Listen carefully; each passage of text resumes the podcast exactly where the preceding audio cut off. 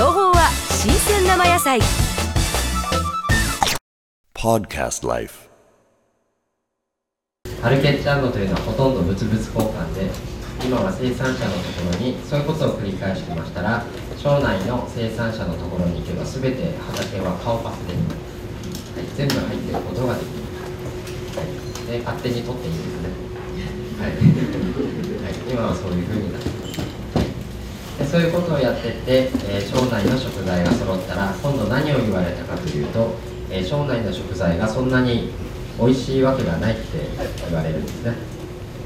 じゃあ町内の食材がなぜ美味しいのかということを勉強するしかないと、はい、そしたらそういうことを勉強してったら、はい、食材の美味しさの秘密というのが分かるようになったんですね、はい、でそういうことをやってきましたらえ今度、えー町内の食材はそんなに安全安心なものなのかっていうふうに言われるわけで。すただその時に応援してくれたのは生産者の方で。す、はい、生産者の方がついてるからやってくれ。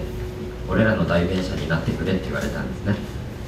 い、でその時に、えー安全安心なものということは生産者の方と、え手を取り合いながら安全で安心なものを使っ作ってください。その代わり、えーその、えー保証します。アルケッチャーノは例えば畑に行って取り放題の方には毎月一定額の金額をお支払いします。えー、と年度の初めの時には種代とか堆肥堆肥代とかそういうものを最初にお金まとまった金額を渡します。その代わり全て取り放題というふうになってます。そういうふうにして生活を安定させて、えーアルケッチャーノで、えー仕入れるということにすることによって生産者の方が美味しいものを作れる、えー精神的余裕が出てくるんですね。切羽詰まった人に美味しいものを作ってくださいと言ってもその人の精神状態がそのまま野菜に味として出ますので、えー愛がある人には愛がある味がするし、えー迷ってる人には野菜を食べると迷った味がします、はい、そういうふうになってきます、はい、でそういうふうになりますので大体食べればどういうことどういう生産者の方か分かります、はい、その次に、えー安全安心なものを作るということは克服しました、はい、